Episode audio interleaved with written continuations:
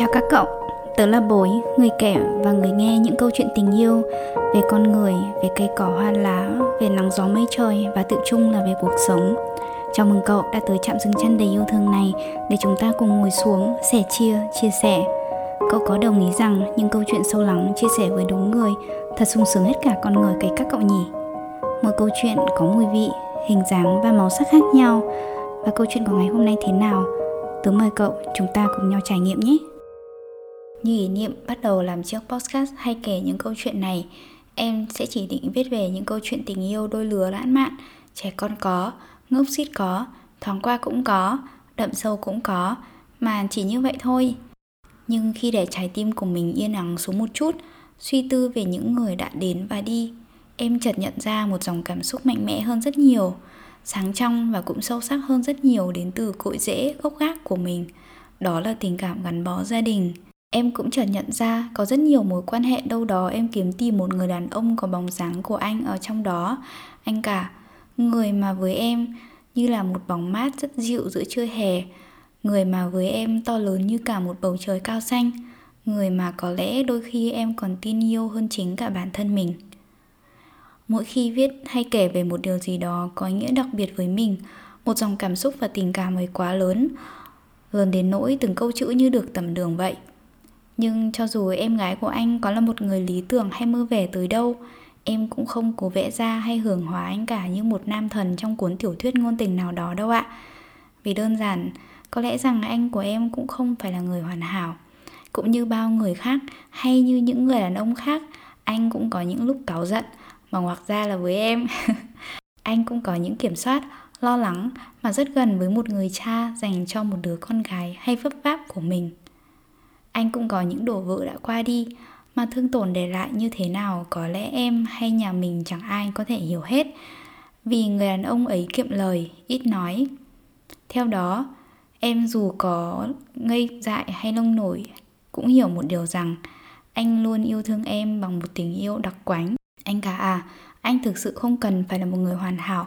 Cho dù với em anh đã tiệm cận rất gần với điều đó rồi, thì anh vẫn luôn là một người anh trai tuyệt vời của em. Em vẫn còn nhớ, mình bắt đầu ý thức được mình có một người anh trai khi ấy là em 5 tuổi. Kể ra cái tuổi lên năm của em cũng sóng gió ra phết anh nhỉ. Vì không hiểu sao mọi dấu mốc bắt đầu Em khi mà em ý thức được một điều gì đó thì đều xung quanh cái độ tuổi này. Thật sự trước đó thì ờ, khi mà em còn nắm ngửa hay bi ba bi bô thì em cũng không nhớ được gì nhiều đâu. Mặc dù anh hay nói là anh đã bế em vẹo cả xương sườn. Rồi anh hay nói như bé như cái mắt mũi chẳng biết cái gì cả.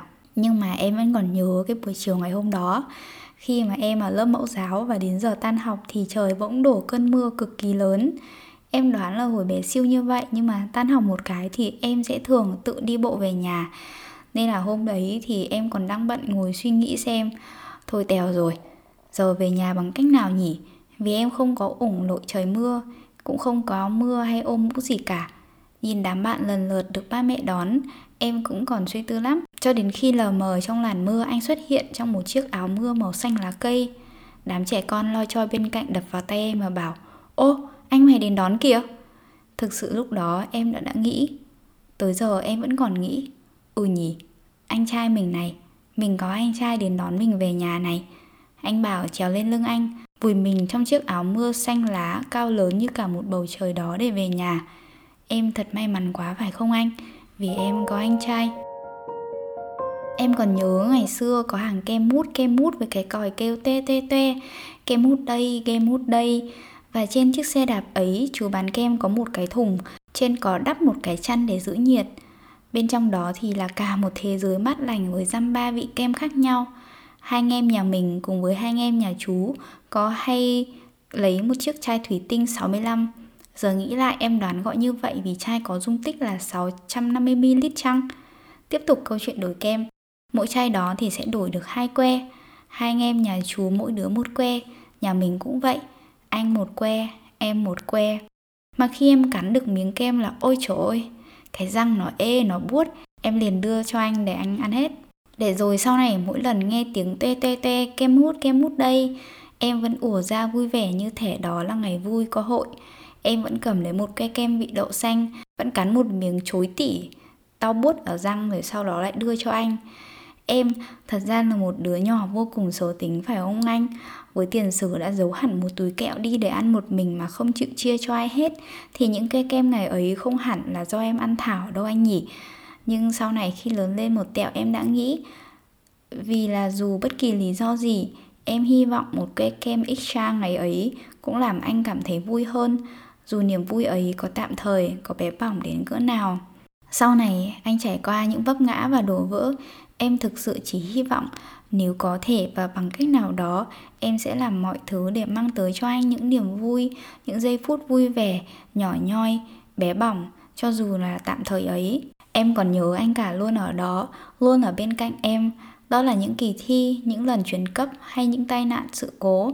Cho đến mãi bây giờ, anh dường như luôn là người đầu tiên và cuối cùng để em nghĩ đến, cầm máy để gọi lên, gọi ba chữ anh Việt ơi. Đó là câu em sẽ mở đầu. Anh còn nhớ cái hồi em mới ra Hà Nội học đại học không ạ? Từ đầu chí cuối anh chỉ lo em vất vả. Hai anh em mình cùng ở trong một căn phòng trọ nhỏ như cái chuồng chim. Xong chuột thì chạy từ ngoài hành lang đến vào trong phòng như thể là thi đấu thế vận hội. Đó là điều anh không muốn một chút nào và anh cũng đã cố thuyết phục em để lựa chọn một ngôi trường khác, ngành học khác. Tất cả chỉ mong con em vừa hấp tấp, vừa hay vấp ngã hậu đậu này của anh không phải vất vả nhiều.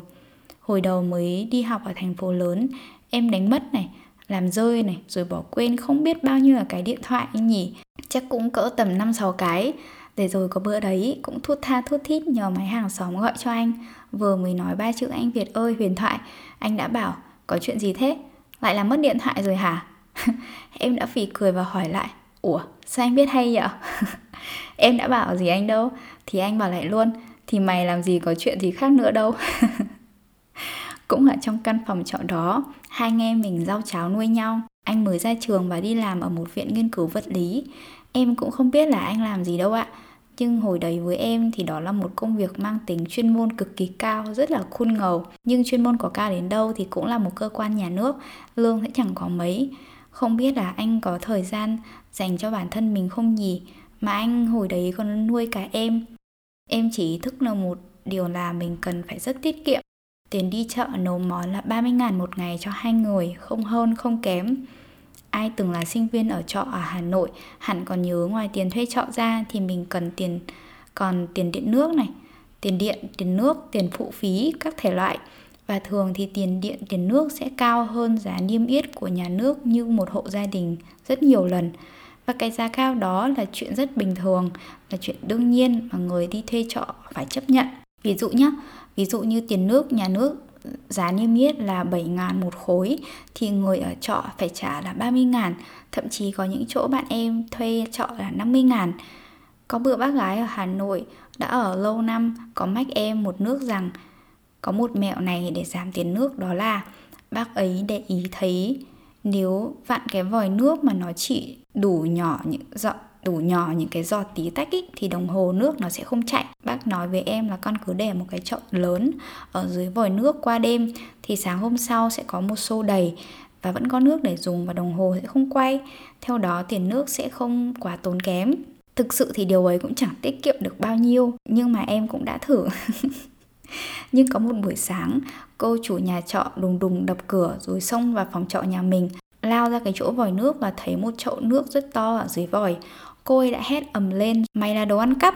Em lại khóc hết sưng cả mắt rồi gọi, anh Việt ơi, phải làm sao bây giờ? Anh bảo, ừ, thôi đầu tiên là không cái trò nhỏ giọt này nữa nhé. Nó cũng chẳng đáng mấy. Nhưng sang buổi sáng hôm sau, anh nói chuyện với cô chủ nhà. Anh bình tĩnh nói với cô, cháu tên là như vậy, trình độ học vấn là như vậy, cháu đi làm ở đây, lương thế này và đóng thuế bao nhiêu. Rồi anh thưa với cô, sự việc cô đập cửa rồi tự ý xâm phạm không gian riêng tư của anh em cháu đó là điều vô lý, nếu không muốn nói đó là phạm pháp. Thứ hai, cô không thể hồ đồ kết luận ai đó là ăn cắp, lời lẽ đó mang tính vu khống.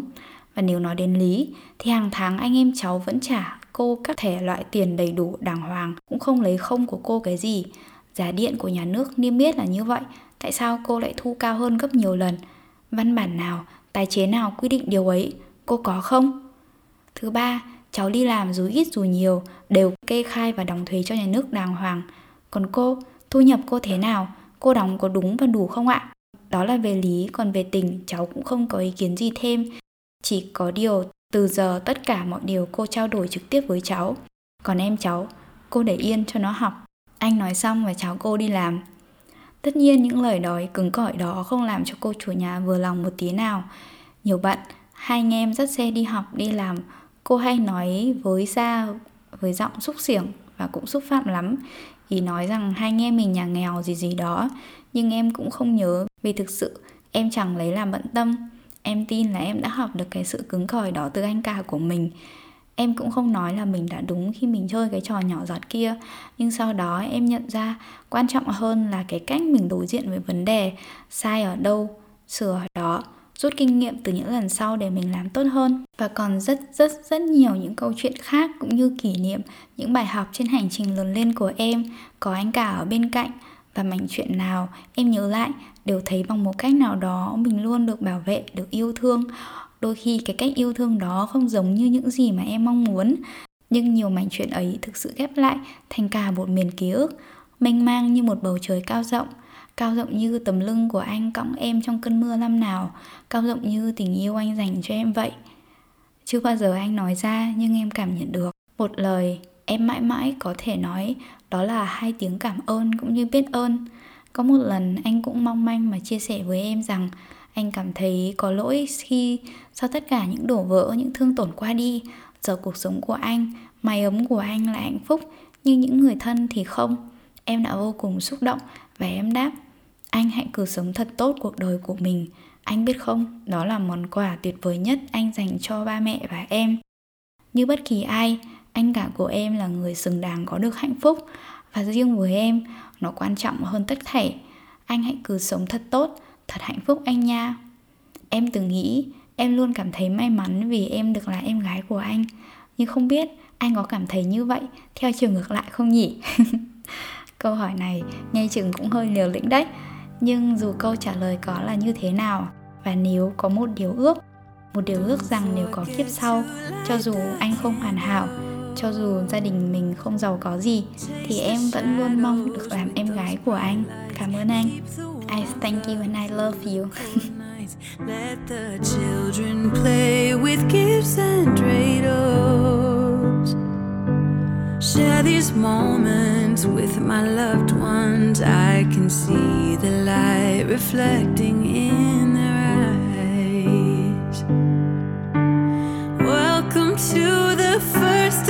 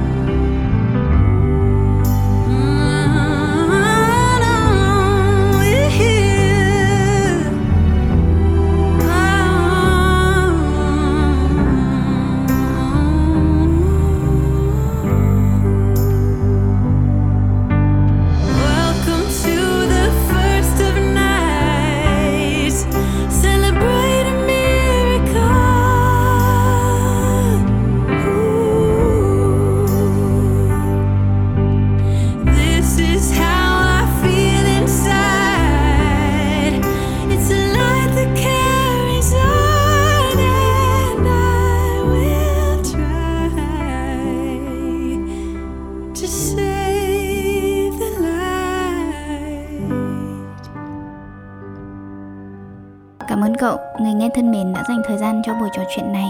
Nếu cậu có bất kỳ cảm nhận hay suy nghĩ nào, đừng ngần ngại chia sẻ với tớ nhé.